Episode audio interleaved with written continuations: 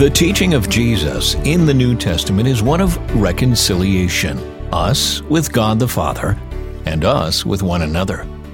Welcome to episode 40 of What We Believe and Why with pastor, author, and teacher Dr. George Byron Koch. We concluded last time with that rather significant statement as George is wrapping up a challenging discussion of reconciliation. And we continue today with more about these two parts of biblical reconciliation. Here's George. This reconciliation unfolds through love, repentance, and forgiveness. But it begins with love. The character of love is embodied in how Jesus lived and opened the way to God for others. Though he made it clear that he had come not to abolish the law, but to fulfill it, he quickly recast the understanding of God's intentions. God was not a rule giver who required rule following in order for anyone to have approval or access. Rather, he offered openness to all, even those desperately lost in sin. He did not approve of sin, but he did invite sinners to come close to him. When they came close, they fell in love, their hearts turned, forgiveness was granted, and they were reconciled with God. This was and is salvation, the initiation of life in Christ covenant with God. Even Jesus' own name embodies this. We've all heard probably that Jesus means God saves, or something of the sort, and it does, but a little more deeply it means even more. Jesus comes from two Hebrew roots, the first of which is Jehovah. Jehovah is the Germanic version of this, and the second, Yahshua, which is usually said to mean salvation.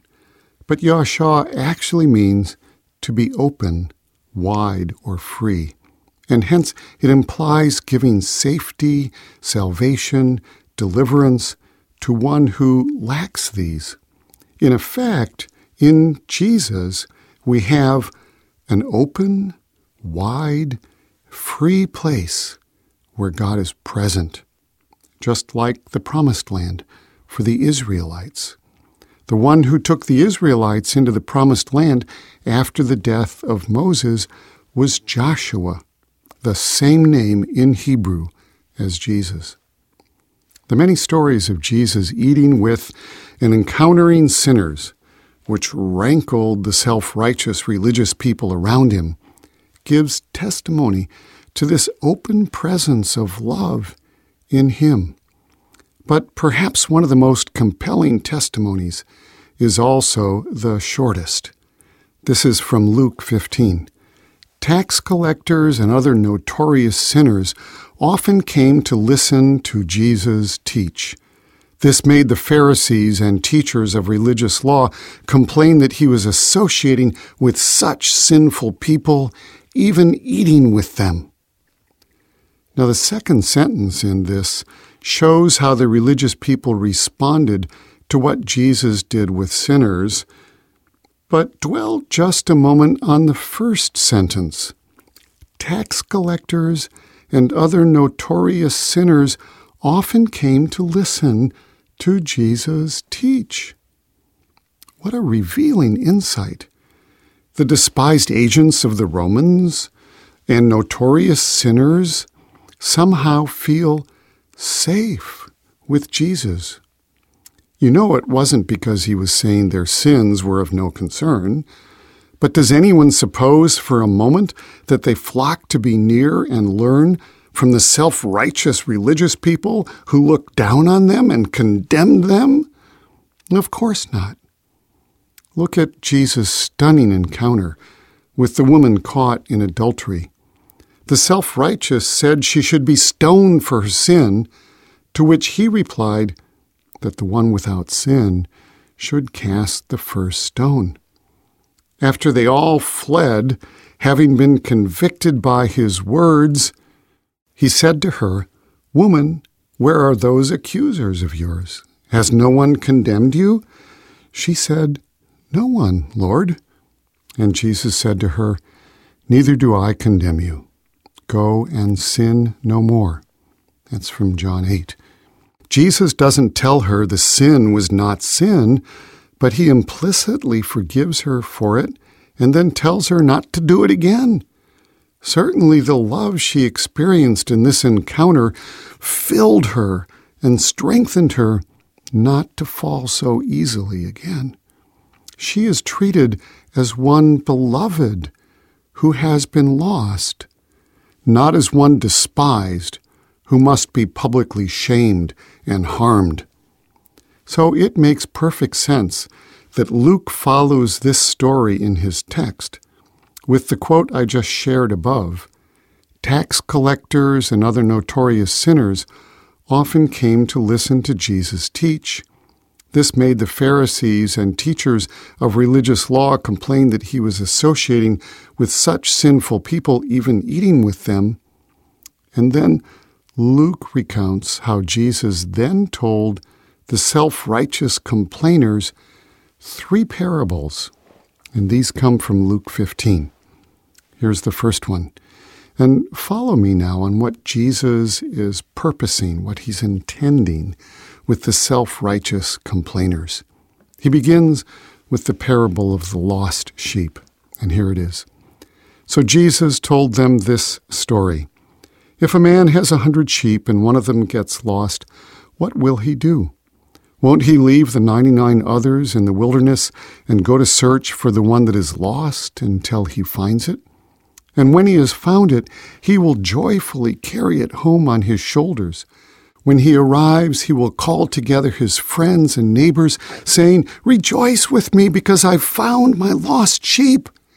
In the same way, there is more joy in heaven over one lost sinner who repents and returns to God than over 99 others who are righteous and haven't strayed away. Jesus says that. The shepherd doesn't punish the lost sheep, doesn't humiliate it or condemn it, doesn't shame it into proper behavior. It was lost. And now that it is found, the shepherd celebrates its return and calls friends and neighbors together to join in. And of course, this isn't about sheep, it's about people. And Jesus says there is joy in heaven over one lost sinner who repents and returns to God. Often, when we hear the word repent, it comes with a booming voice, dripping with disapproval and condemnation.